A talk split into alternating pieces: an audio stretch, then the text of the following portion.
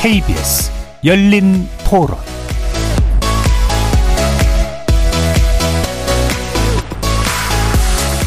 안녕하십니까. KBS 열린토론 도진기입니다. 목소리가 낯설다 싶으시죠? 전 여름 휴가를 떠난 정준희 교수님을 대신해서 어제부터 열린토론 진행을 맡게 된 변호사 도진기입니다.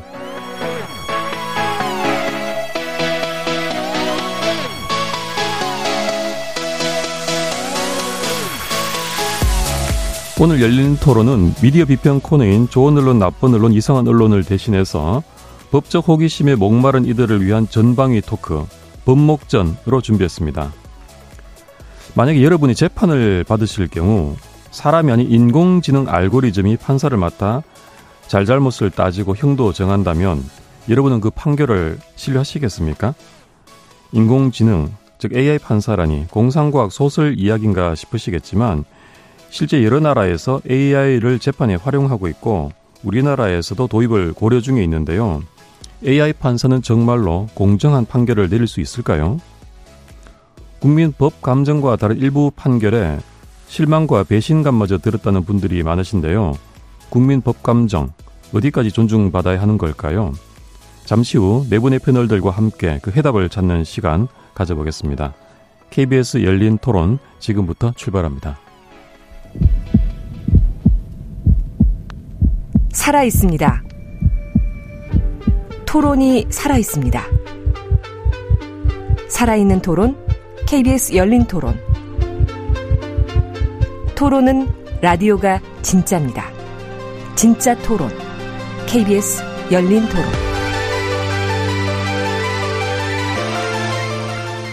법적 호기심에 목마른 이들을 위한 전방위 토크, 법.목.전. 함께 주실 네 분의 출연자 소개합니다. 수석검사 출신의 변호사십니다. 법무법인 온강의 이고은 변호사 나오셨습니다. 네, 안녕하세요. 이고은 변호사입니다. 반갑습니다. 열린토론의 문자캐스터 이렇게 소개해드리면 많은 분들이 반가워하실 것 같은데요. 정의진 성우 함께하셨습니다. 네, 안녕하세요. 저쪽 구석부스에서 여러분들의 의견만 소소하게 전달해드리다가 오늘 또 이렇게 함께하게 됐습니다. 성우 정의진입니다. 반갑습니다. 법무부에 찾아가는 법률 서비스, 법률 홈닥터로 다양한 활동을 하신 분이신데요. 법무법인 윈스의 조을원 변호사 자리셨습니다. 네, 안녕하세요. 조을원 변호사입니다. 감사합니다. 국회의원 보좌관이라는 남다른 이력을 갖고 계신 분이십니다. 황두영 작가 나오셨습니다. 네, 황두영입니다. 안녕하세요. 문자로 참여하실 분은 샵 9730으로 의견 남겨주세요. 단문은 50원, 장문은 100원에 정보 이용료가 붙습니다. KBS 모바일 콩과 유튜브를 통해서도 무료로 참여하실 수 있습니다. KBS 1라디오의 모든 프로그램은 유튜브에서도 함께 하실 수 있습니다. 여러분의 많은 관심과 참여 부탁드립니다. 자, 오늘 주제가 AI 판사, 국민 법감정인데요. 먼저 네 분께 이 질문부터 좀 드려보겠습니다. AI 판사 하면 어떤 이미지가 떠오르는지 차례로 좀 말씀을 드려볼까요? 먼저 이건 변호사님. 되게 똑똑할 것 같은데요. 뭔가 약간 인정사정 없을 것 같고 뭔가 냉정할 것 같고 그런 느낌이 듭니다. 네. 황대행 작가님? 저는 좀 무섭다는 생각이 드는데 이 법이라는 게 역사적으로 만들어진 어떻게 보면 인간 지성의 총체고 정치적 노력의 결과물이잖아요. 네. 그러니까 AI가 판사를 한다는 게 꼭 법을 지배한다까지 볼 수는 없겠지만 AI가 어떻게 법을 지배한다라고 하면은 약간 그게 약간 인류 전체가 지배되는 것 같은 약간 디스토피아적인 상상력까지 좀 들기도 하더라고요. 네. 정진 성우님. 네, 저는 이게 만약에 AI 성우다 했으면 굉장히 부정적인 인식을 먼저 했었는데 이게 참 모순이라는 생각이 들어요. 제가 네. 다른 분야다 보니까 오히려 좀 더 객관적이고 뭔가 확실한 판결을 더 내려줄 수 있지 않을까라는 생각도 한켠에 들었습니다. 네, 네. 조은 변호사님. 과연 내가 판사님을 설득할 수 있을지 그런 부분 뭔가 피도 눈물도 없을 것 같은 그런 네. 느낌이 많이 듭니다. 네. 부정 법조인 당사자분들은 좀 생각이 연관이 있으시냐 네. 없으시냐가 더 많은 영향이 있는 것 같습니다. 네. 생계에 관련된 사람들이기 때문에 객관적인 느낌을 말할 수 없는 입장이에요. 네. 그래서 말씀을 드려보니까 좀 부정적인 느낌을 갖고 계신 분도 있으시고 또 긍정적인 느낌을 말해주시는 분도 계시고 좀 어떤 그 섞여 있는 듯한 그런 생각이 듭니다. 자, 인공지능이 피고인의 유무죄를 판결하는 세상, SF 소설 속에서 나올 얘기 같습니다만 이미 다른 나라에서는 인공지능을 좀 재판에 많이 도입을 하고 활용도 하고 있다고 해요. 우리나라에서도 인공지능 판사, 뭐 인공지능을 좀 활용하자 이런 필요성이 논의되고 있는데요. 실제 청와대 국민청원 게시판에 AI 판사를 채용해달라라는 여러 건의 청원이 올라온 바가 있다고 하더라고요. 정의진 성우님이 몇 가지 사례를 좀 소개해 주신다면요. 네, 제가 소개를 좀 해드리겠습니다. 지난 2020년 3월이죠. 가수 고 구하라 씨를 폭행, 협박한 혐의로 재판에 넘겨진 전 남자친구 최종범 씨에게 15일 징역 1년이 선고가 됐습니다. 그런데 구 씨와의 사생활이 담긴 영상을 촬영한 불법 촬영 혐의는 무죄가 유지됐습니다. 최 씨의 선고가 이뤄진 이날 이른바 코로나 장발장으로 불리던 40대 남성에게도 징역 1년이 선고가 됐는데요. 이 남성은 올해 초 고시원에서 달걀 18개를 훔치다 발각돼서 절도죄로 재판에 넘겨졌습니다. 최 씨와 달리 이 남성은 생계형 절도라는 점에서 유죄 판결이 가혹하다는 여론이 형성이 됐지만 과거 보이스피싱 범죄 가담 전력 등이 형량에 영향을 좀 미쳤다고 하네요. 그러나 이 누리꾼들 사이에서는 최 씨와 이 코로나 장발장을 연결 지으면서 이 같은 판결이 국민 법감정과 크게 동떨어졌다는 비판이 거세거든요. 네, 청와대 국민청원 게시판에서는요. 이날 차라리 AI 판사를 채용해달라는 호소글이 올라오기도 했습니다. 청원인은 모든 사건의 판결이 공정하다면 부정부패는 없어질 것이고 억울한 사람도 없어지게 될 것이라고 주장을 했는데요.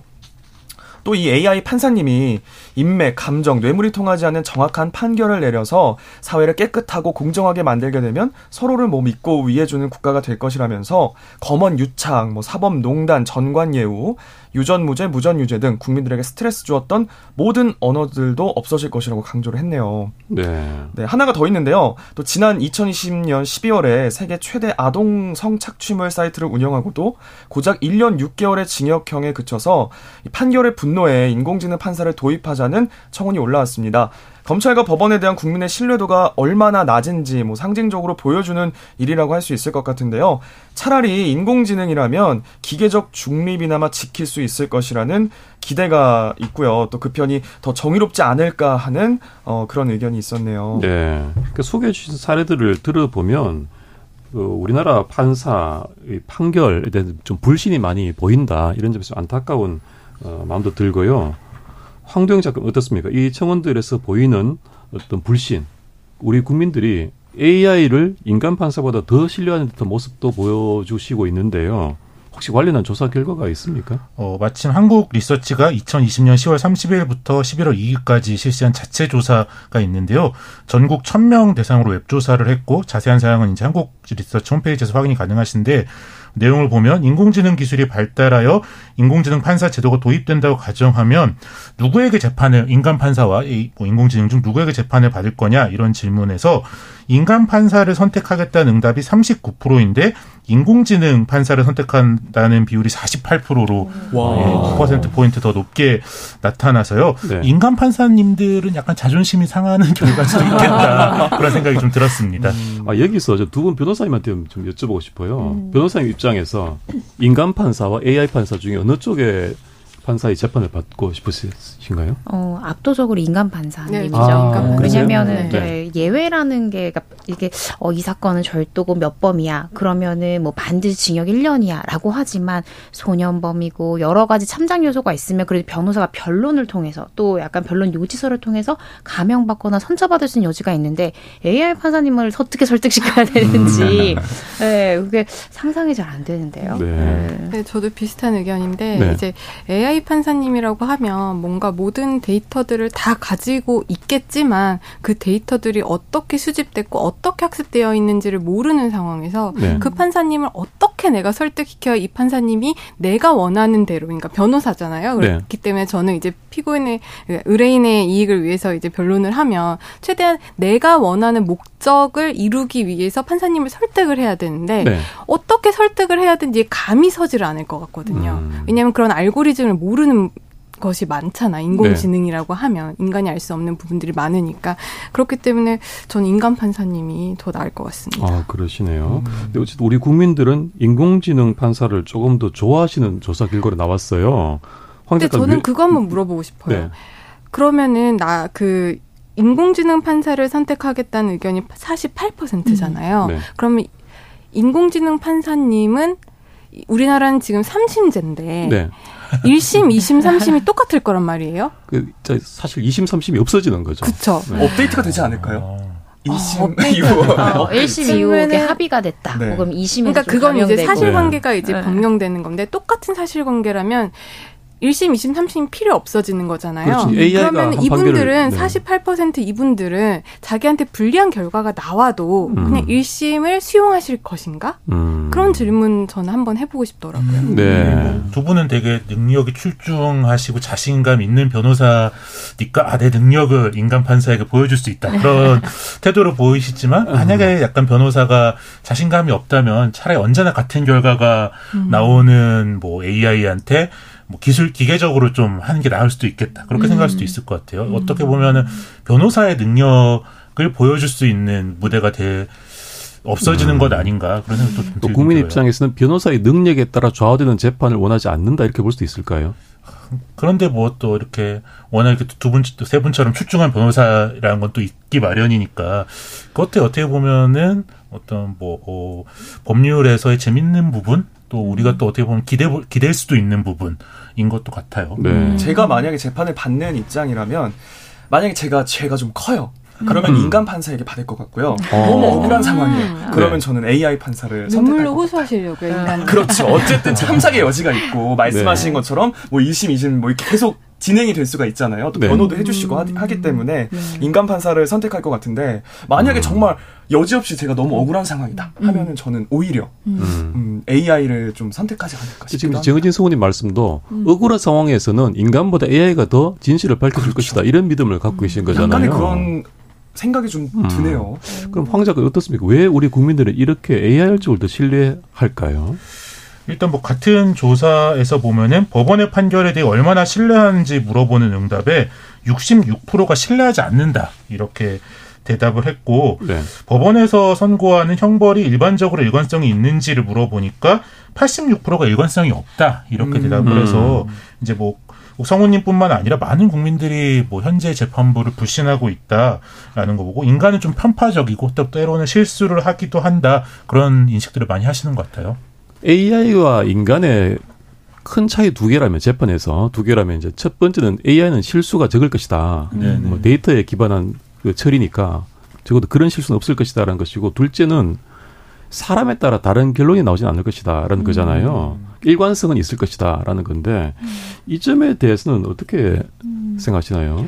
저는 사실은 그 인간 판사를 선택했을 때 가장 그러니까 제 변호사로서도 힘든 부분이고 또 제가 만약에 재판만 사람이다라고 해서 힘들 건 게 일관성이 없다는 부분이 확실히 있는 것 같아요. 네. 특히 뭐 되게 이슈가 되는 강력범죄에 있어서도 뭐 공탁을 걸었을 때 어떤 판사한테 가면 집행유예가 나오고 어떤 판사한테 가면은 집행유예는 안 나고 뭐 실형만 깎아준다든지 어떤 일률적인 그런 판단이 없기 때문에 그러면은 그 판단을 받는 일반 국민들 입장에서는 이거 판사마다 판단이 이렇게 달라지나 일관성이 없네 신뢰하기가 좀 어려운 게 아닌가라는 생각을 자연스럽게 가지고 왔고 네. 저 또한 이제 의뢰인이 제가 어느 정도 형을 받겠습니까 뭐 이거 합의하면 어떻게 되겠습니까 했을 때 재판부마다 달라요. 제 경험에는 50% 이상 이렇게 될 것 같은데 또 판사님 성향에 따라 좀 다르니까 뭐 지켜봅시다라고 대답할 때 좀 마음이 그렇거든요. 네. 네. 그런 게 좀 AI 판사가 되면 그런 걸 조금 해결할 수 있지 않을까 싶은데요. 사람마다 달라지는 재판, 이것으로 인해서 빚어지는 불신 이런 것들이 좀 우리 국민들을 AI 쪽으로 더 마음을 기울이게 만드는 것 같습니다. 근데 약간 기계가 편파적이지 않고 신뢰할 수 있다라는 것도 약간 환상일 수도 있겠다. 사실 기계 뒤에도 사람이 있는 거잖아요. 그렇죠. 데이터를 입력하고 데이터를 어떻게 처리할지를 만들고 구성하는 사람들이라는 게 있어서 뭐 사람들이 사실 다 각자가 억울한 사연이 있는데 과연 이걸 얼마나 신뢰할 것인가 그런 생각도 들고 가령 이제 우리가 그 투표하고 나면은 개표할 때 개표 분류기 같은 거를 사용하는데 네. 그건 사실 굉장히 구조적으로 단순한 기계고 뭐 온라인에 연결도 돼 있지 않고 그냥 그걸 분류해서 숫자를 세주는 그런 기계인데도 불구하고 거기에 대한 많은 음모론들이 있잖아요. 그쵸. 그게 네. 어떤 뭐 조작됐을 것이다. 뭐 그런 것으로 해서 뭐 선거가 있을 때마다 진 쪽에서 계속 그것을 문제를 삼고 있어서 굉장히 단순한 기계인데도 우리가 또 알 수 없는 어떤 부분이 있을 거라는 의심. 그런 것 때문에 오히려 더 사람들을 불신하게 할 수도 있다. 그런 생각도 들더라고요. AI 자체의 어떤 처리는 기계니까 믿을 수 있습니다만 AI를 조작하는 인간, 데이터를 입력하는 인간을 또 믿을 수 없다는 불신이 또 생길 수 있다는 말씀이신 거네요. 그렇죠. 이제 뭐 해외 사례를 보면은 뭐 가령 뭐 이제 판결까지는 아니더라도 채용 과정 같은 데서 AI를 일정 정도 활용했더니 뭐 특정 인종이나 성별에 불리한 결정을 했다. 그러니까 뭐 기존의 편견이나 그런 것들이 오히려 뭐 답습되는 모습을 보였다라고 해서 어떤 데이터를 수집할 것이냐 그런 문제가 굉장히 쟁점이 되는데요. 이제 뭐 판결이라는 건 굉장히 최종적인 결정이잖아요. 그렇기 때문에 이런 불신을 극복할 수 있을 것인가 그런 건 여전히 좀 남아있는 문제 같아요. 네. 저는 그리고 이제 저희가 AI 판사에 대한 이야기를 하면서 AI 판사를 어떻게 정의할지 좀 먼저 말씀을 좀 나누고 넘어가고 싶은 게 있는데 네. 물론 제가 인공지능 전문가는 아니지만 이제 저도 AI 쪽에 관심이 있고 공부를 하다 보니까 이제 기본적으로 AI 판사는 우리가 이때까지 쌓아왔던 여러 가지 법률적인 데이터, 뭐 판례가 될 수도 있고 법률이 될 수도 있고 여러 가지 해석, 유권 해석이 될 수도 있고 이런 데이터를 인공지능이라는 툴에 넣어서 저희가 원하는 결과값을 도출을 해내는 게 인공지능 판사의 어떤 구조인 거잖아요. 네. 그렇기 때문에 이런 로직이 만들어졌으면 우리가 어떤 새로운 사실을 넣었을 때 어떤 결과를 예측을 해주는 게 이게 인공지능 판사의 역할이라고 하면 네. 기존에 있었던 과거의 데이터가 과연 그거는 공정한 데이터일까? 라는 의문이 있는 거죠. 왜냐하면 우리가 과거의 판결들이 지금 수긍할 수 있는 부분이지만 과거에는 수긍할 수 없었던 부분도 있고 반대로 과거에는 그게 맞다라고 여겨졌지만 지금 와서는 뭐 전원합의체 판결이라든지 이런 걸로 또 바뀌는 부분도 있는데 네. 그러한 데이터들이 다 들어갔을 때 과연 현 시대에 맞는 상황에 어떤 올바른 판단이 내려올 수 있는가 이런 문제도 한번 고민을 해봐야 될 시점 같고요. 또 하나는 그 데이터 자체가 우리가 데이터라고 하니까 굉장히 객관적인 데이터처럼 보이지만 네. 판결이라는 것은 어떻게 수학처럼 뭐 1 더하기 1은 2다 이런 부분이 아니라 아니죠. 여러 가지 가치, 정치적인 성향, 뭐 윤리, 도덕, 철학 이런 것들이 다 모여서 어떤 판결문이 나오는 거잖아요. 네. 판사님의 머릿속에서 그런 것들이 다 추론이 되면서 그런데 그럼 맨 처음에 들어가는 데이터 자체의 이것을 가지고 객관적인 데이터라고 할 수 있을까? 그렇기 때문에 이 객관적이지 않은 데이터를 가지고 학습하는 인공지능이 과연 객관적인 답을 줄 수 있을까? 이런 고민들도 많이 되더라고요. 그 AI 판사라는 것이 어느 날 갑자기 우리 눈앞에 완전한 존재로 딱 나타나는 게 아니라 그게 결국 인간이 축적된 데이터들을 입력해서 성립하는 그런 것들인데 그 데이터 자체가 우리가 믿을 수 있는지 그런 문제가 있다라는 말씀이군요. 네. 그리고 AI 판사가 내린 판결이 국민의 법감정에 부합하리라는 것도 사실 환상일 수 있어요. 왜냐하면 아까 정의진 성우님께서 말씀하신 그 두 판결 있잖아요. 네. 구하라 씨 남자친구에 대한 폭행상해 초범이었죠. 그리고 폭행상해만 인정됐을 때 징역 1년이 뭐 인정됐다. 코로나 장발장 여러 가지 전과가 있기 때문에 징역 1년이 됐다. 근데 그 두 명의 피고인이 사실 AI를 돌렸을 때 그 장발장이 안타깝지만 이미 AI상 벌금형의 3회, 집행유예 몇 회 그러니까 결론은 징역 1년 똑같을 수도 있거든요. 그래서 AI가 더 공정하지 않고 오히려 어떻게 생각하면은 지금 인간 판사의 시대와 동일한 결론을 낼 수도 있다. 그러니까 국민의 법감정에 반드시 부합하진 않을 수 있다라는 생각도 전 들거든요. 네. 네. 그렇죠. 뭐 사람이 내린 결정이면 그 사람을 뭐 욕할 수라도 있는데 네. 그러니까 어디다 화를 풀 데가 없잖아요. 이 판결이 막 안 되는데 그거를 막 컴퓨터에 대고 서버에 대고 막 이렇게 와 비판을 해봤자 화가 안 풀릴 것 같아서 사람 있는 게 이렇게 약간 비판이라도 네. 할 수 있어서 낫지 않나. 그러니까 우리 형사 재판을 국한해서 보면 그 형을 받은 피고인들이 다 불만이에요. 왜 나만 그렇겠죠. 이렇게 피해자도 불만입니다. 피해자도. 그렇죠. 왜 제 사람 저렇게 형을 약하게 해줘 이렇게 되는데 그게 결국 이제 그 AI라고 했을 때는 그 불만을 어떻게 표출할 수도 없는가 아니겠습니까? 악플을 이렇게 단다거나 결정을 이렇게 그 재판에서 느끼는 고유에 파생되는 그런 불만이 안 생긴다는 보장은 전혀 없는 거거든요. 그렇죠. 네. 그랬을 때 AI를 상대로 어떻게 감정을 해소할 수도 없는 것이고 그렇죠. 또 항소도 여의치 않은 것이고 그것도 그렇고 AI가 확률이랑 통계를 기반으로 결과를 예측하는 시스템인 거잖아요. 네.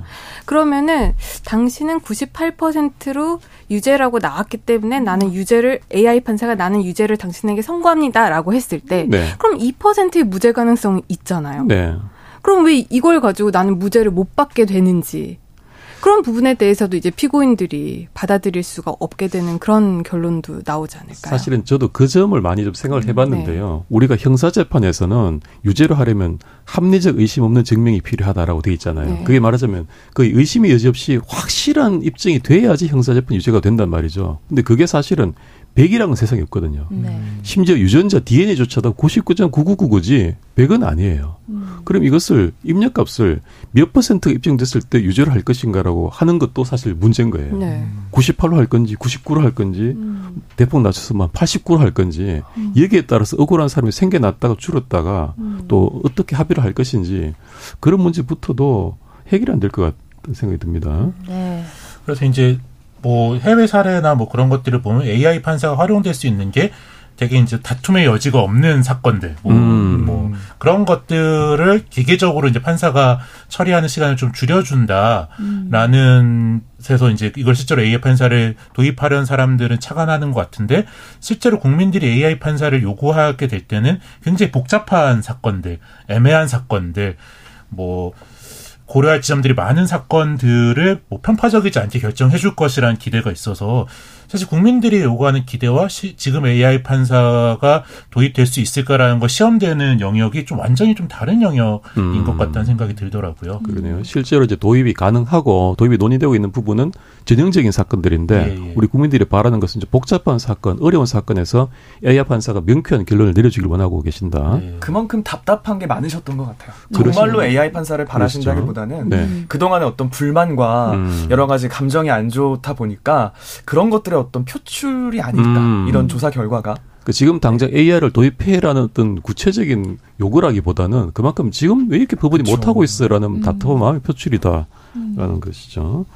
근데 또 그런 의견도 있으신 것 같습니다. AI 판사의 장점이라고 할 만한 것인데 이제 판사랑 결국 인사에 따라서 좌우되잖아요. 임명권자가 있는 것인데 AI라는 것은 임명권자라는 게 있을 수 없는 기계의 알고리즘이니까 임명권자로부터 자유롭게 객관적인 판결을 내릴 수 있다. 특히 이제 정치적 이해관계가 있는 사건에서 좀 중립적으로 독립된 판결을 내릴 수 있을 것이다라는 기대를 갖고 계시는 것 같은데요. 이 점은 어떻게 보시나요? 저는 그거는 완전 착각이라고 좀 생각을 해요. 네. 왜냐하면은 이제 논리적으로 그냥 딱 AI라고 하니까 감정적인 주관적인 요소가 다 배제되니까 이 사람이 나를 판사로 앉혀놨어도 객관적으로 어떤 결과를 도출할 것이다라고 하지만 아까 말씀드렸다시피 데이터들을 입력하는 것도 사람이 하는 것이고 네. 알고리즘도 기본적인 세팅은 사람이 하는 거잖아요. 네. 그리고 어떤 데이터를 집어넣을지도 사람이 판단을 하는 것이고 네. 나중에 어떤 결과값을 나오도록 이렇게 좀 튜닝을 하는 것도 사람이 하는 건데 그렇게 되면은 모든 부분에 있어서 다 사람의 영역이 개입이 된 사람의 개입이 들어간다라고 하면은 결국에는 사람의 주관적인 판단 기준이 거기에 들어갈 수밖에 없다. 네. 그렇기 때문에 겉으로 보이는 건 되게 객관적이더라도 심지어는 이 AI를 내가 선택을 해서 우리나라 법원에 다 도입을 하자라고 했을 때 이 AI가 어떤 정치적 편향성을 가졌는지 아니면 정치적 편향이 되게 알고리즘을 구성을 했는지 이 부분이 외부로 드러나지 않는 점이 하나가 있고 네. 또 어떤 AI를 쓸 것인지 결국엔 어떤 사람이 결정을 하는 거잖아요. 네. 주로 이런 공공의 영역에서는 정치적인 세력이 결정을 하겠죠. 그렇게 되면 정치적인 성향이 들어갈 수밖에 없는 것이고 또 AI 인공지능을 개발을 하려면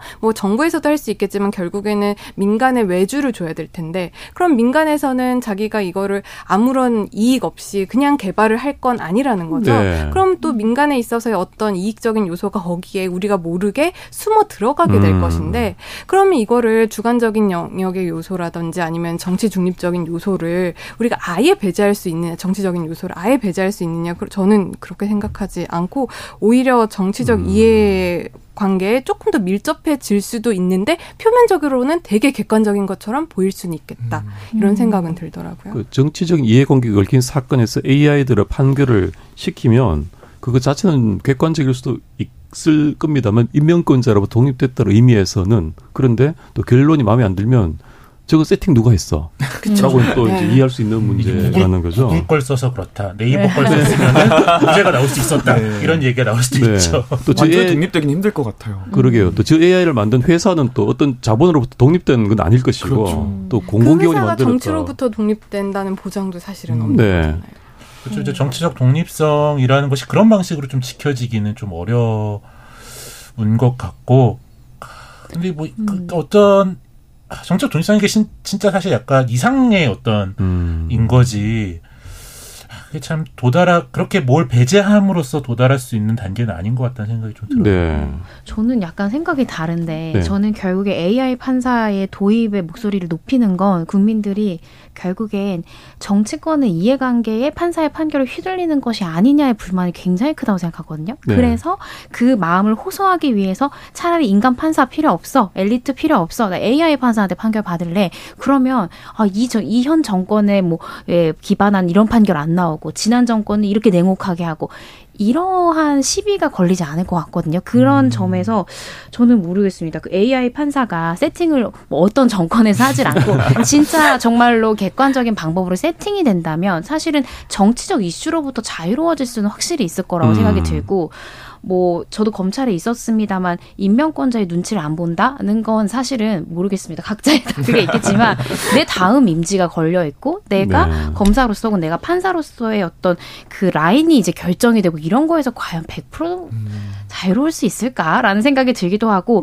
그리고 또 그렇게 이제 정치적으로 이슈가 되는 판결을 AI가 판사가 내린다면 그거에 대한 후폭풍도 좀 덜하고 그 판결을 받아들이는 국민들도 조금 더 객관적으로 받아들이고 여기에 뭔가 시시비비가 없겠지, 그래도 객관적으로 판단했겠지라고 생각할 수 있는 부분이 있을 것 같아요. 저는 그래서 정치적으로는 좀 자유로울 수 있을 것 같다. 예, 그런 생각이 듭니다. 아마도 AI 판사를 개발하고 세팅을 하게 된다면 어떤 정부나 거기서 하기보다는 사법부에서 담당하겠죠. 그래도 비교적 독립된 기관인 거기서 하니까 좀 믿어볼 수 있다. 이런 의견을 또 주신 것 같고요.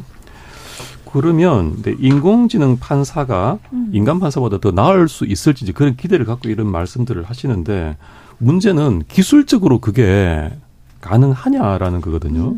그게 뒷받침 돼야지 일단 진행이 될 것 같은데 어떻습니까? 인공지능 판사가 기술적으로 할까요? 일단 해외 사례를 좀 봐야 될 것 같아요. 2019년에 에스토니아에서는 이 7,000유로 하나로 이 950만 원 미만, 그러니까 소액 사건에 대해서는 이 소액 민사 재판에 대해서 AI 판사를 시범 도입하겠다 이렇게 발표를 했는데요. 그러니까 이게 7,000유로, 그러니까 950만 원을 넘는 배상이 나오는 거는 인간 판사가 판단하고 그 미만은 이제 AI 판사가 판단하도록 되어 있다. 한번 시범해 보겠다라는 거죠. 왜냐하면은 이 소액 민사 사건 같은 경우에는 절차나 유형이 좀 정형화되어 있기 때문에 이게 간단한 규칙을 학습하고 또 이 기초적인 증거의 분류나 검색을 좀 비교적 쉽게 자동화시킬 수 있다라는 점이 착안해서 이제 AI 판사를 소액에 대해서 한번 도입을 좀 해보겠다 이렇게 발표도 했고요. 미국에서도 보면 민간 기업 이 노스 포인트사가 개발한 컴파스라는 알고리즘을 미국의 판사들이 판결이나 이 가석방 결정을 내릴 때 범죄자의 재범 가능성을 예측하는 도구로 활용하고 있다고 합니다. 그래서 실제 미국 대법원에서도 이 컴파스를 참고 자료로 사용할 수 있다 이렇게 판단하고 있고 실제 판결에도 활용을 하고 있다라고 합니다. 근데 문제가 아까 저희 서두에 얘기했듯이 이 컴파스 자체가 편향될 수 있다는 거죠. 그래서 과거에 어떤 특정 인종들이 많은 좀 약간 좀 불리한 판결을 받았다. 이러면 그 데이터가 많이 축적되어 있어서 현재도 어떤 특정 인종에게 불리한 판결을 내릴 수 있는 편향성을 가지고 있다. 이런 또 문제점도 제기되고 있습니다. 그러니까 AI를 재판에 좀 도입해서 활용을 시도하는 나라들의 경우에는 아까 말씀하셨듯이 복잡한 쟁점을 가진 그런 사건보다는 간단한 사건, 심플한 사건에서 일단 적용을 해보고 있는 것 같습니다. 근데 아무래도 이제 민사 같은 경우는 절차도 복잡하고 금액도 또 들다 보니까 또 많은 분들이 그냥 포기하시는 경우도 있는데 이런 게 조금 대중화가 되면 어쨌든 간소화된 절차에 비용도 조금 절감이 되면 뭔가 또 좋은 점이 생기지 않을까 생각도 드네요. 우리나라로 생각하면 그 형사에서 구약식 사건 있잖아요. 그러니까 저는 벌금형. 네, 벌금형이 되면서 우리나라에 도입하면 어디 도입하면 괜찮을까? 약식 사건 괜찮겠다. 네. 왜냐면은 결국 검사가 기소하는 사건의 사실 50% 이상이 약식 명령 사건이고 대부분 검사들이 약식 처분을 할 때는 혐의를 인정하고 굉장히 간단하고 또 벌금 액수를 정형화시킬 수 있는 사건이니까 만약에 AI 판사를 시범적으로 도입한다 그러면 이 약식 형사 재판의 약식 사건에 좀 도입해 보면 괜찮지 않을까? 저는 그런 생각. 들었습니다. 네. 근데 형사 사건은 어떻게 보면 좀 형량 같은 경우는 가치 판단이 많이 들어가는 거라서 불평불만이 좀 생길 수 있는 여지가 많은데 반면에 민사 사건 같은 경우는 정말 알고리즘에 따른 재판이잖아요. 네. 그래서 좀 소액 민사 같은 경우는 AI 도입이 조금 현실적으로 기술적으로 가능하지 않을까 싶은 생각도 드는데 어떨까요? 저는 이제 AI 같은 거는 답이 있는 것에는 굉장히 탁월하게 결과값을 우리가 받아볼 수 있다라고 생각을 해요. 네. 그러니까 우리가 바둑 같은 거가 알파고가 나왔을 때 맨 처음에 인간이 뭐 알파고를 이길 수 있겠는가. 막 결국에는 이제는 바둑의 분야에 있어서는 이제 인공지능이 인간을 능가한다는 게 어느 정도 입증이 된 부분이잖아요. 왜냐하면 바둑은 굉장히 변수가 한정적입니다. 네. 그 바둑 줄 안에서 여러 가지 변수들의 함수의 관계인 거거든요. 그렇기 때문에 어떻게 보면 답이 정해져 있는 곳에서의 변수의 움직임으로 나오는 거니까 이런 부분에 있어서는 인공지능이 객관적인 결과를 도출을 할 수 있겠다라고 생각이 되는데 네. 재판을 보면 과연 답이 있는 것인가라는 생각이 들어요. 그러니까 특히 민사재판은 아까 변호사님 말씀하셨지만 어떤 알고리즘에 의해서 어떻게 답이 나오는 것처럼 로지컬하게 흘러간다라고 해도 형사재판에 있어서는 굉장히 말씀하셨지만 가치 판단적인 요소가 많이 들어가거든요. 네. 특히 우리가 형사재판 이 흐름을 보면 맨 처음에 사실관계를 확정을 하잖아요. 네. 사실관계를 뭐 진술이라든지 증거 이런 것들로 이제 확정을 하게 되는데 이 사실을 인정하기 위해서 여러 가지 증거들을 우리가 이 증거들이나 진술이 신빙성이 있는지 일관성이 있는지 이런 부분을 가지고 사실관계를 인정을 하는데 일관성, 뭐 신빙성 이런 부분을 과연 AI가 판단을 할 수 있을까? 그런 부분도 좀 우리가 생각을 해봐야 될 것 같고 그 사실관계가 확정이 되면 이제 법을 적용을 하잖아요. 네. 그럼 법을 적용을 할 때 맨 처음에는 법을 먼저 해석을 하고 이 법을 적용을 하는 건데 법을 해석하는 데 있어서 이제 우리가 뭐 정당방위라고 예를 들면 뭐 부당한 침해를 당했을 때 뭐 상당한 이유가 있는 방위 행위만 이제 정당 행위로 인정이 돼서 네. 나중에 처벌이 안 되는 건데 부당한 불법적인 지금 어떤 내가 침해를 당하고 있는가? 네. 부당성에 대해서 과연 AI가 어떻게 판단을 할 건지 그리고 상당한 이유가 있는지 이 부분 또 어떻게 판단을 할 건지 굉장히 가치 판단적인 요소가 있기 때문에 시대에 따라서 답이 달라질 수 있는 것이고 네. 객관적인 어떤 숫자 이런 거랑은 조금 괴리가 있는 부분이거든요. 네. 그렇기 때문에 그런 거는 AI가 어떻게 할 수 있을지 그런 부분에 그러니까 의문이 드는 것이고 이제 법을 적용한 다음에 또 양형 판단에 있어서는 그래도 뭐 사실이 인정이 되고 법 적용이라든지 이것까지 넘어가면 물론 양형에서는 조금 우리가 쉽게 적용을 할 수 있을 것 같아요. 이런 사실이 인정되고 이런 법이 있으면 그러니까 수학 계산식처럼 양형에 있어서는 좀 계산 컴퓨터 하듯이 좀 나올 수 있는 분야라고 생각하는데 네. 그 전에 앞서서 아까 말씀드린 사실관계 확정이라든지 법 해석 적용의 문제에 있어서는 인공지능이 과연 할 수 있을까?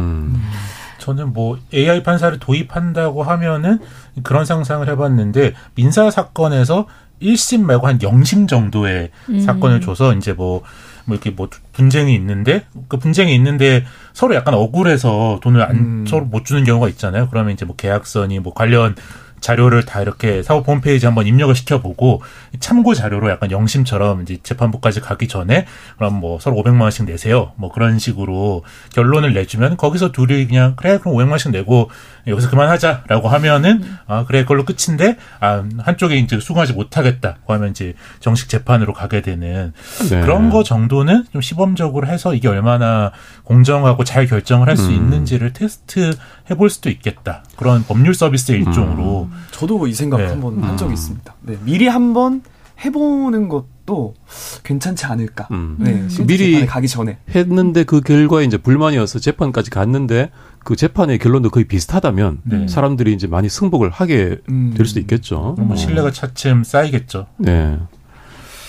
자, 그럼 이 AI가 좀 더 범위를 넓혀서 우리 이제 판사뿐 아니라 우리 오늘 패널 분들 직종에 자기 직업에 AI가 도입될 경우를 한번 가정해서 얘기를 좀 넓혀보고 싶은데요. 장단점이 어떤 걸까? 먼저 정의진 성우님부터. 네. 사실 저희 분야 같은 경우는 이미 AI 분야가 많이 도입이 됐어요. 네. 그래서 일반 멘트나 내레이션, 뭐 오디오북 이런 쪽에서는 AI가 일반적으로 지금 많이 쓰이고 있는 상황이거든요. 네.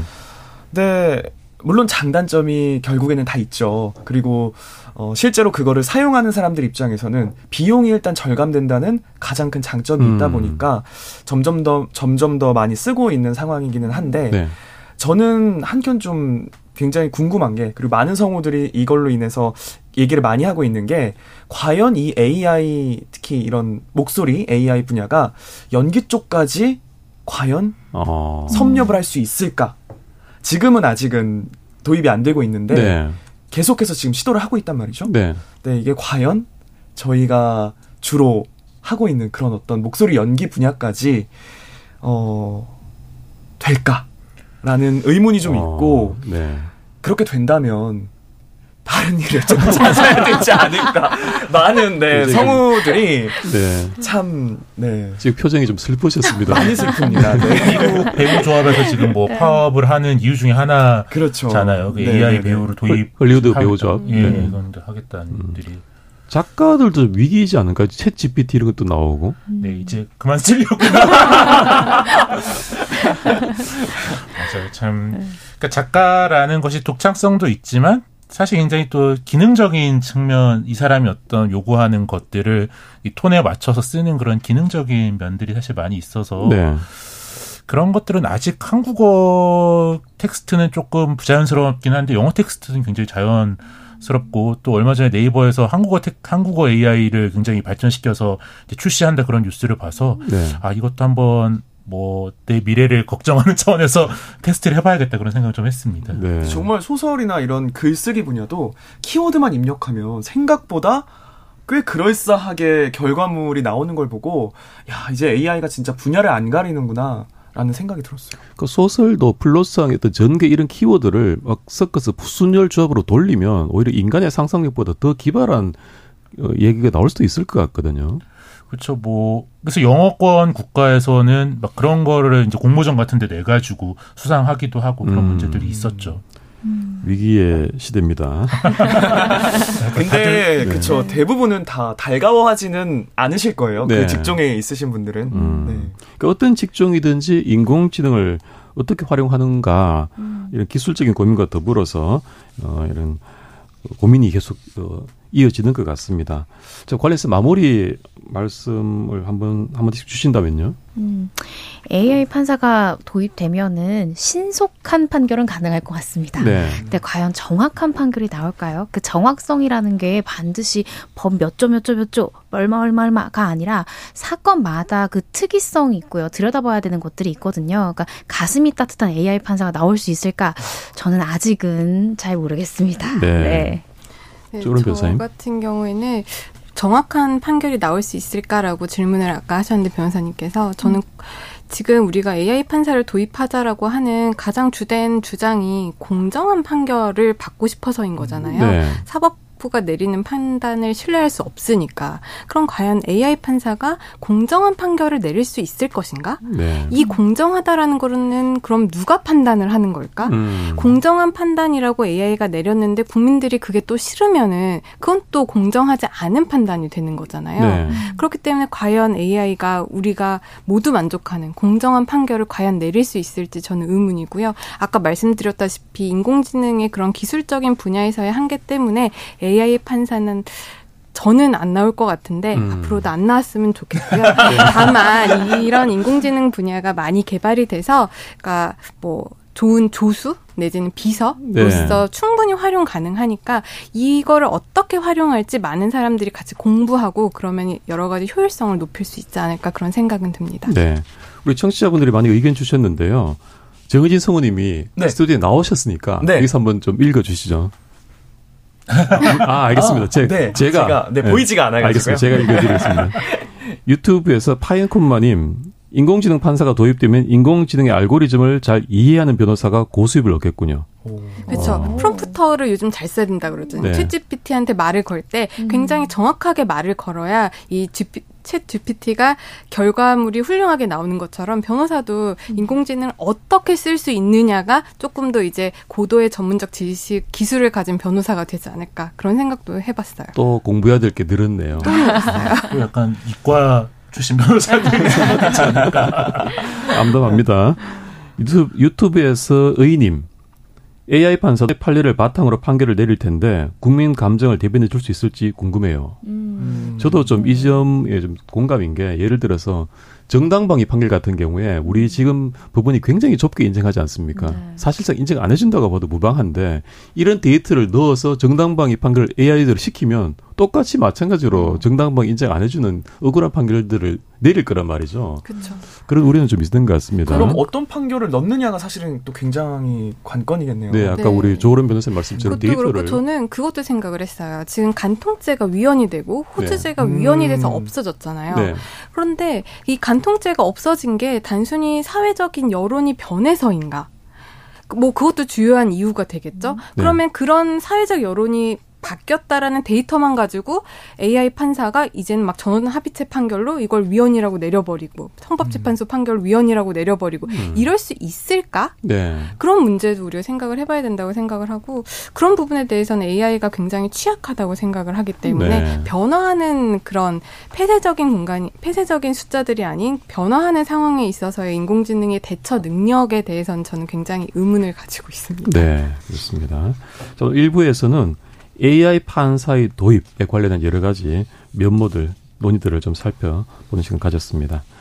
자, 여러분은 지금 KBS 열린 토론과 함께하고 계십니다. 토론은 치열해도 판단은 냉정하게. 복잡한 세상을 바꾸는 첫걸음은 의외로 단순할지도 모릅니다. 평일 저녁 7시 20분 당신을 바꾸는 질문.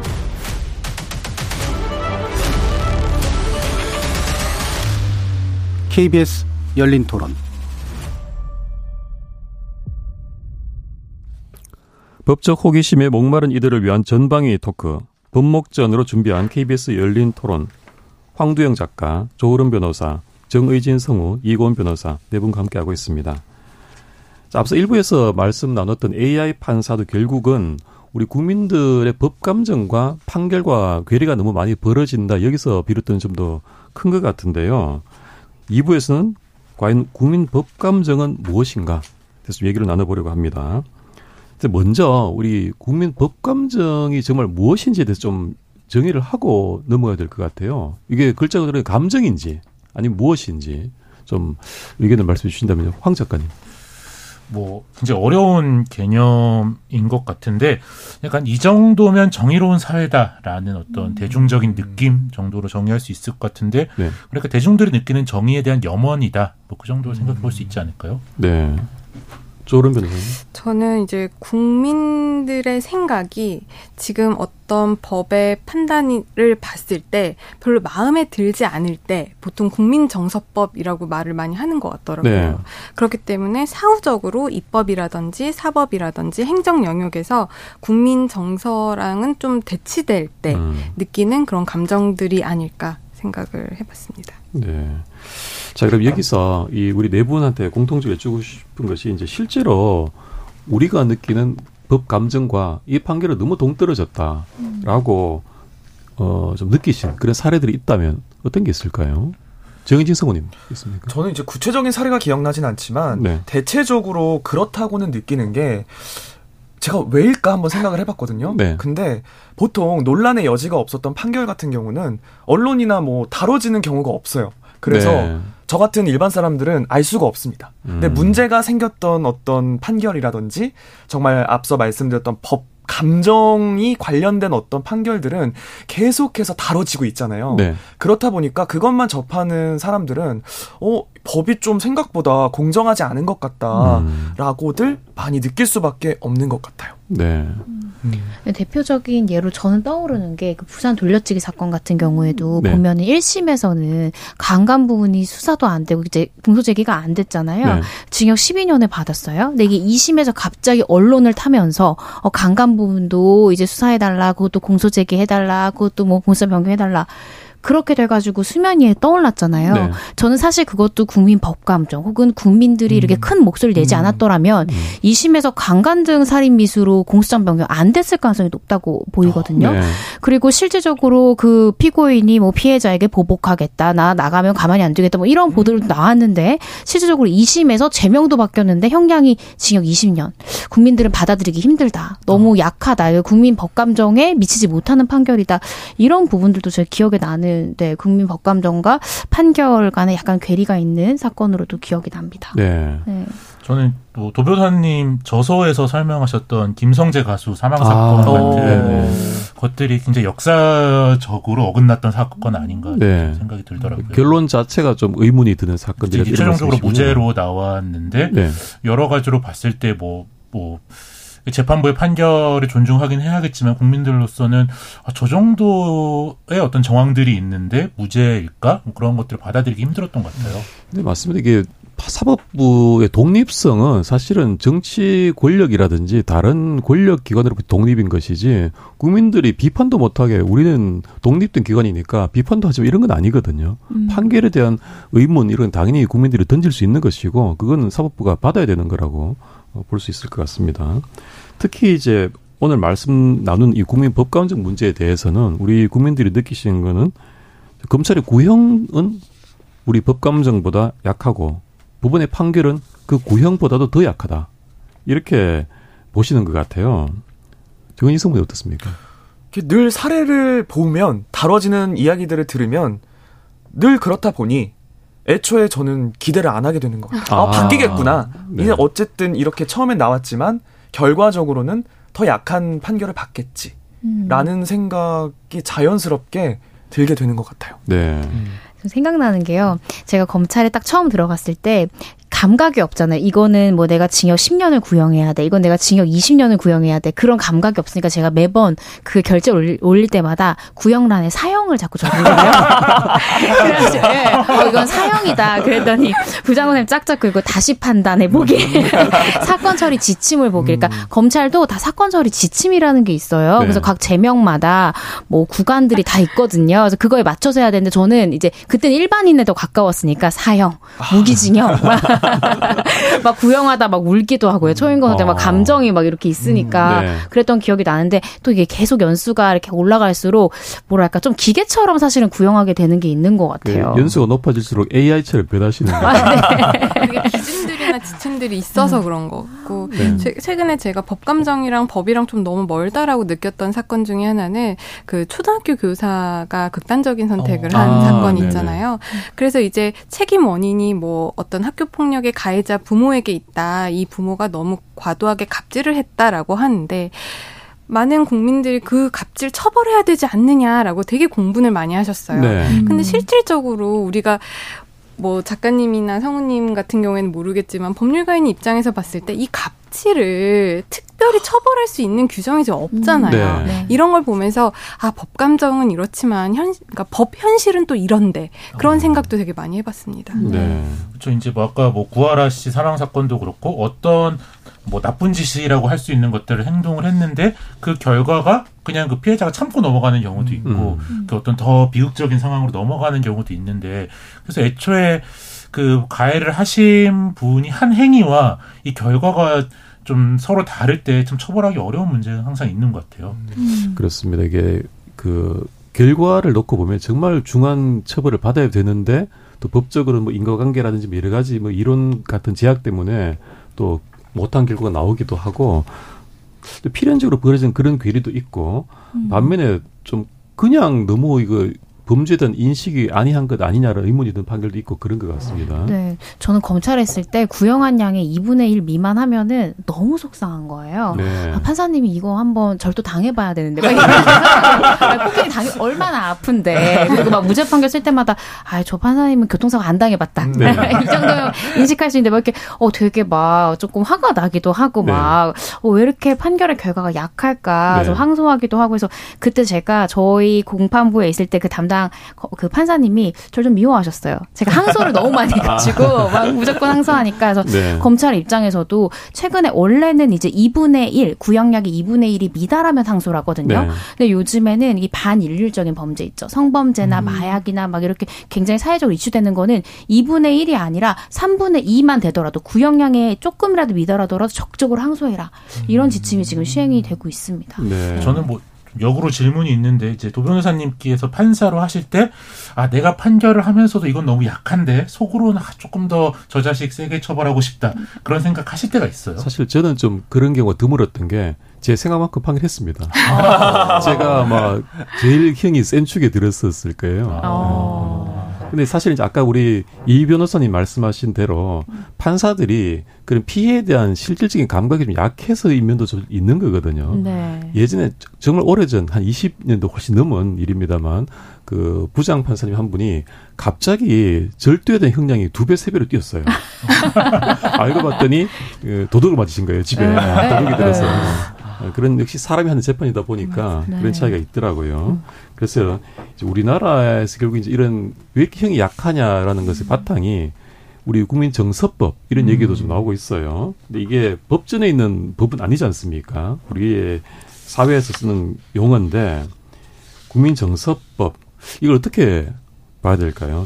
조을원 변호사님. 결국에는 이제 국민들이 이 판단에 의해서 아까도 말씀드렸지만 국민들이 대다수가 생각했을 때 좀 맞지 않다라고 생각하는 국민들이 가지는 어떤 정의라든지 상식 이런 것들이 이제 국민정서법에 해당을 하는 것 같고 네. 이와 대비되게 이제 실정법에서는 이런 정의나 상식보다는 실정법적인 어떤 법적 정의, 그러니까 법에 정해져 있는 정의, 절차적 정의 그리고 법적 안정성 이런 것들을 가지고 있다 보니까 아무래도 이런 것들을 강조하게 되다 보면은 국민들이 가질 수 있는 주관적인 정의라든지 상식과는 좀 대치될 수 있는 부분이 생기는 거잖아요. 네. 그렇기 때문에 그런 데서 이제 국민정서법이 나오는 것 같고 또 저는 또 이제 국민정서법이 과연 그러면 좋은가라는 걸 생각을 해봤을 때 국민정서라고 하는데 이 국민은 과연 누구인가? 네. 100% 국민이 우리나라 모든 국민이 이 판결에 대해서 다 비판하나? 아니면 다 찬성하나? 이거를 생각을 했을 때 한 명은 반대할 수도 있는 거거든요. 네. 아니면 뭐 51%만 거기에 동의하고 49%는 반대를 한다라고 했을 때 그럼 여기서의 국민정서법은 또 뭔가? 이런 생각도 들게 되고 또 어떻게 보면은 여론이라든지 언론에서 이런 것들을 좀 조작을 할 수 있는 것이 아닌가. 옛날에 뭐 댓글 조작 이런 것도 있는 거잖아요. 네. 그렇기 때문에 국민정서법이라는 게 과연 실존하는 것일까? 그리고 실체가 있는 것인가? 객관적인 것인가? 그런 부분에 대해서 많이 의문을 갖게 되었습니다. 국민도 워낙 많고 다양하신데 국민정서법이라고 하나의 단일한 결론을 가지고 판결을 비판할 수 있느냐. 네. 이런 또 의문을 말씀해 주시는 것 같고요. 이고은 변호사님 어떠십니까? 그러니까 저는 검찰에 있을 때도 제가 수사하던 사건이 막 언론에 보도되고 그러지 않습니까? 그러면 막 집 앞에 나갈 때도 괜히 막 혹시 누구 있는 거 아니야? 막 검찰청 앞에 내 팻말 있는 거 아니야? 막 이런 해는데 되게 안타까웠던 게 뭐냐면은 네. 아 국민들도 이 사건 기록 다 보면 나처럼 생각할 텐데, 그러니까 언론에 나갈 수 있는 부분이 있고 나갈 수가 없는 부분이 있잖아요. 네. 그래서 어떤 논란이 되는 판결을 한 판사님 개인도 사실은 아 나도 억울한 부분이 있어 생각하는 부분이 있을 것 같아요. 그러니까 언론에서 저는 1부터 10까지 있을 때 3, 4만 굉장히 부각시킬 수도 있는 거잖아요. 그러니까 사실은 어떤 국민 법감정을 가질 때 국민들이 받았던 그 정보가 편향된 정보는 아닐지 정말 다 공평하게 모든 정보를 취득하고도 국민이 이렇게 판단했는지 전 사실 그런 것도 모르겠습니다. 그 현직에 있을 때는 조금 억울한 부분도 있더라. 그런 생각이 들고 판사님들도 그런 부분이 있지 않을까. 충분히 그러실 수 있을 것 같은 게 생각보다 그런 것들을 꼼꼼히 하나하나 챙겨보면서 분노하시는 분들은 많이 없어요. 네. 네, 단편적인 어떤 분위기라든지 상황만 느끼면서 이제 그런 어떤 분노를 표출하는 분위기라는 게 형성이 되는 거다 보니까 네. 충분히 지금 하신 말씀이 저는 공감이 되네요. 그 국민 정서라는 것이 사실 이제 사실관계를 정확히 다 파악을 하고 그 이후에 생겨나는 것이 아니라 좀 네. 불균형한 상태에서 빠진 상태에서 만들어진 것일 수 있다. 이게 실제 통계적으로도 우리가 볼 수 있는 게 제가 기사를 보니까 2018년 신문기사예요. 일반인 2만 명이 재판을 체험을 해보니까 실제로 네. 사건 개요만 접했을 때보다 훨씬 적은 형량을 선택하는 것으로 나타났대요. 네. 특히 살인죄에 있어서요. 처음에는 이제 27%가 징역 3년에서 5년의 실형을 선택을 하고 집행유예가 9%가 나왔는데 실제 이 재판을 체험을 하고 나서는 집행유예가 39%로 늘은 거고 네. 실형이 줄었어요. 29%로. 그러다 보니까 그러니까 집행유예가 훨씬 늘어나서 실제 이 재판을 경험을 해보면 내가 외부에서 객관적인 뭐 언론 보도를 통해서 나오는 것만 봤을 때보다는 그런 피고인이라든지 여러 가지 사건에 대해서 조금 더 이해를 많이 할 수 있게 되고 네. 이해를 해야 하는 부분들이 생기니까 좀 더 내가 맨 처음에 외부에서 봤던 거랑은 좀 다른 결과가 나온다라는 그런 통계적인 그런 숫자들도 있더라고요. 네. 그렇죠. 특히 뭐 정치적 사건 같은 경우 경우에는 자기가 어떤 집단을 지지하느냐에 따라서 자기가 생각하는 정의가 극단적으로 다른 경우도 많아서 이제 최근에도 이제 정진석 의원이 노무현 전 대통령 내외를 뭐 명예훼손했다 그런 것 때문에 1심 판결이 있었는데 네. 그것이 뭐 1심에서 이제 징역 6월이 선고됐는데 이게 너무 과하다라는 또 주장도 있고 너무 약하다라는 뭐 극단적인 양쪽 다 주장이 있어서 참 뭐 국민 법감정 이라는 것이 말씀하신 대로 단일하게 딱 하나가 있는 경우는 참 드물다 그럴 수 네. 있는 것 같아요.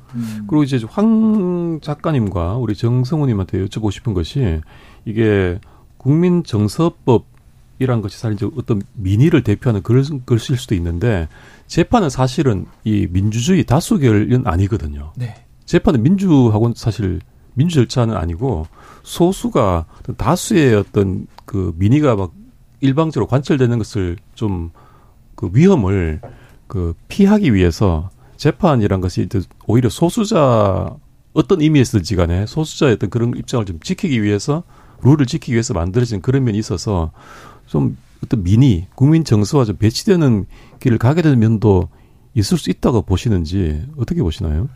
그렇죠. 오히려 굉장히 진보적인 중요한 과제, 이제 호주제 폐지라던가 뭐 양심적 배역배거 같이 입법부에서 해결하지 못한 문제를 오히려 사법적 영역에서 재판 과정을 통해서 해결한 사례들도 많이 있고, 그래서 우리 사회 결과적으로 굉장히 중요한 진전들이 됐잖아요. 그러니까 좀 항상 뭐 저도 이제 입법부에서도 일을 했었지만 이게 입법 과정에서 잘 이 감정과 이성적인 토론이 충분히 수용됐고 그 만들어진 법을 가지고 사법부가 결정을 하게 해야 되는데 이게 입법부로 가야 될 목소리들과 이 감정들이 여기서 제대로 반영되지 못하니까 최종 현장에서 결정을 하게 되는 사법부한테 좀 비판이 간다. 뭐 저 사법부는 아니고 입법부에서 일을 했지만 우리가 좀 잘못하고 있는 측면도 있다. 그런 생각이 많이 들 때도 있어요. 네. 입법이 불완전한 것을 사법 단계에서 메꿔라라고 하는 것은 좀 무리일 수 있다. 이런 말씀이신 거네요. 그렇죠. 그러니까 뭐 불완전하고 입법부가 좀 충분히 역할을 다 못하고 있어서 이 감정들이 오갈 데가 없어서 네.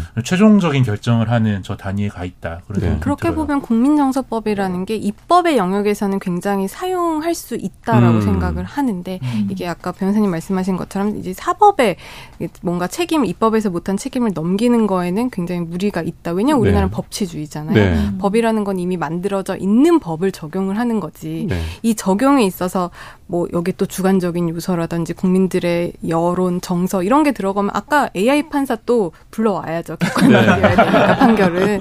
그렇기 때문에 입법 영역에서는 우리가 충분히 논의를 할 수 있는 것 같다. 국민정서법이라는 네. 게. 하지만 사법에선 조금 지양해야 되지 않을까 그런 생각이 들더라고요. 저도 이런 단어를 들으면서 이거를 어디까지 적용을 해야 되는 걸까. 그리고 앞서서 저희가 그 일관성에 대해서 말씀을 나눴잖아요. 네. 일관성이 없기 때문에 국민들이 굉장히 또 분노하는 부분도 있었는데 이런 어떤 정서적인 걸로 인해서 일관성적인 부분이 조금 흔들릴 수도 있지 않을까라는 네. 좀 우려도 생기는 것 같아요. 또 원론적으로 이제 그런 말씀들이 당연한 또 맞는 부분이 있고요. 또 반면에 분명히 지금 법원의 또 판결이 많이 기대 못 미치는 게 많은 것도 현실이고 또 국민정서법이라고 하지만 실제로 이제 판사 개인의 취향이라든지 선입견 이런 것들 때문에 재판이 좀 파행되는 그런 경우도 사실 많이 보거든요.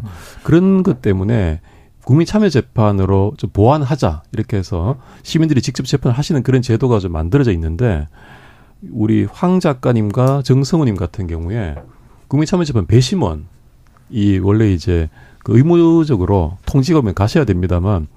그렇군요. 네. 그 예비군 통지 같은 거예요. 가셔야 됩니다만 여러 가지 피할 수 있는 방법이 얼마든지 있습니다. 그래서 뭐 얼마든지 있는데 만약에 이 배심원으로 참여할 기회가 있고 노도 할 수 있다. 그렇다면 한번 해보시겠습니까? 저는 궁금한 게 이 배심원의 역할이 어디까지인 건가요?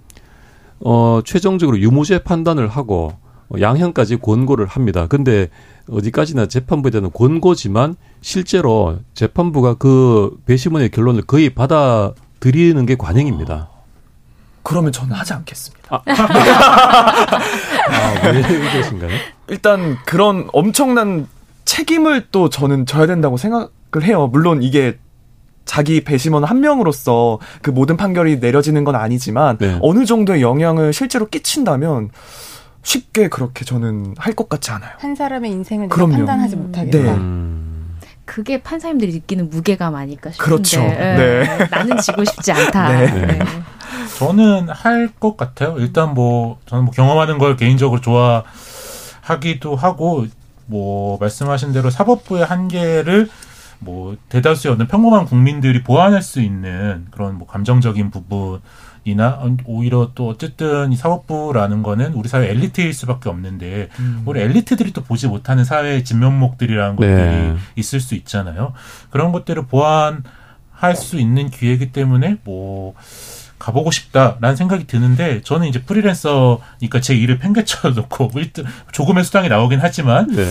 가야 하는데 그런 것들에서 좀 더 실질적으로 이 뭐 여러 가지 생계가 있는 국민들이 적극적으로 참여할 수 있도록 좀 제도가 더 보완됐으면 좋겠다 그런 생각도 들어요. 네, 실질적으로 국민 참여 재판을 통해서 나온 결론이 좀 약간 의외일 수 있습니다만 실제 재판에서의 결론과 별로 다르지 않다라는 통계가 있는 것 같아요.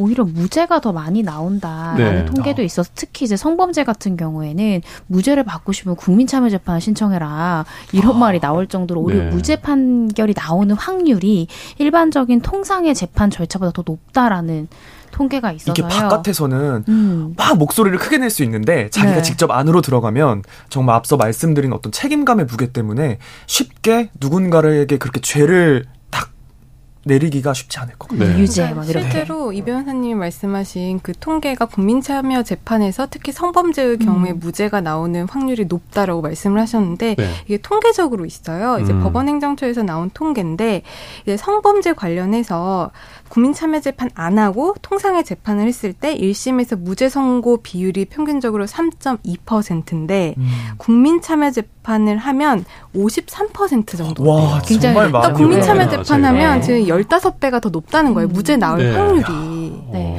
그렇기 때문에 피고인들이 성범죄에서 국민참여재판에 굉장히 많이 신청하시거든요. 네. 그냥 무죄 나올 확률이 더 높으니까 통계적으로. 네. 제가 이제 피해자 대리를 종종 하는데 네. 그럼 진짜 약간 화가 납니다. 네. 이제 원칙적으로 피해자가 원치 않으면 국민참여재판 안 할 수도 있는데 네. 또 최근 대법원에서 피해자가 원치 않는다고 해서 꼭 안 해야 되는 건 아니다라고 해서 피해자의 의견을 참고만 하지 피해자가 저 원치 않아요 해도 국민참여재판 피고인의 이익을 위해서 열릴 수 있는 거거든요. 네. 그렇기 때문에 그 부분에 대해서도 굉장히 변호사로서 조금 허탈한 심정?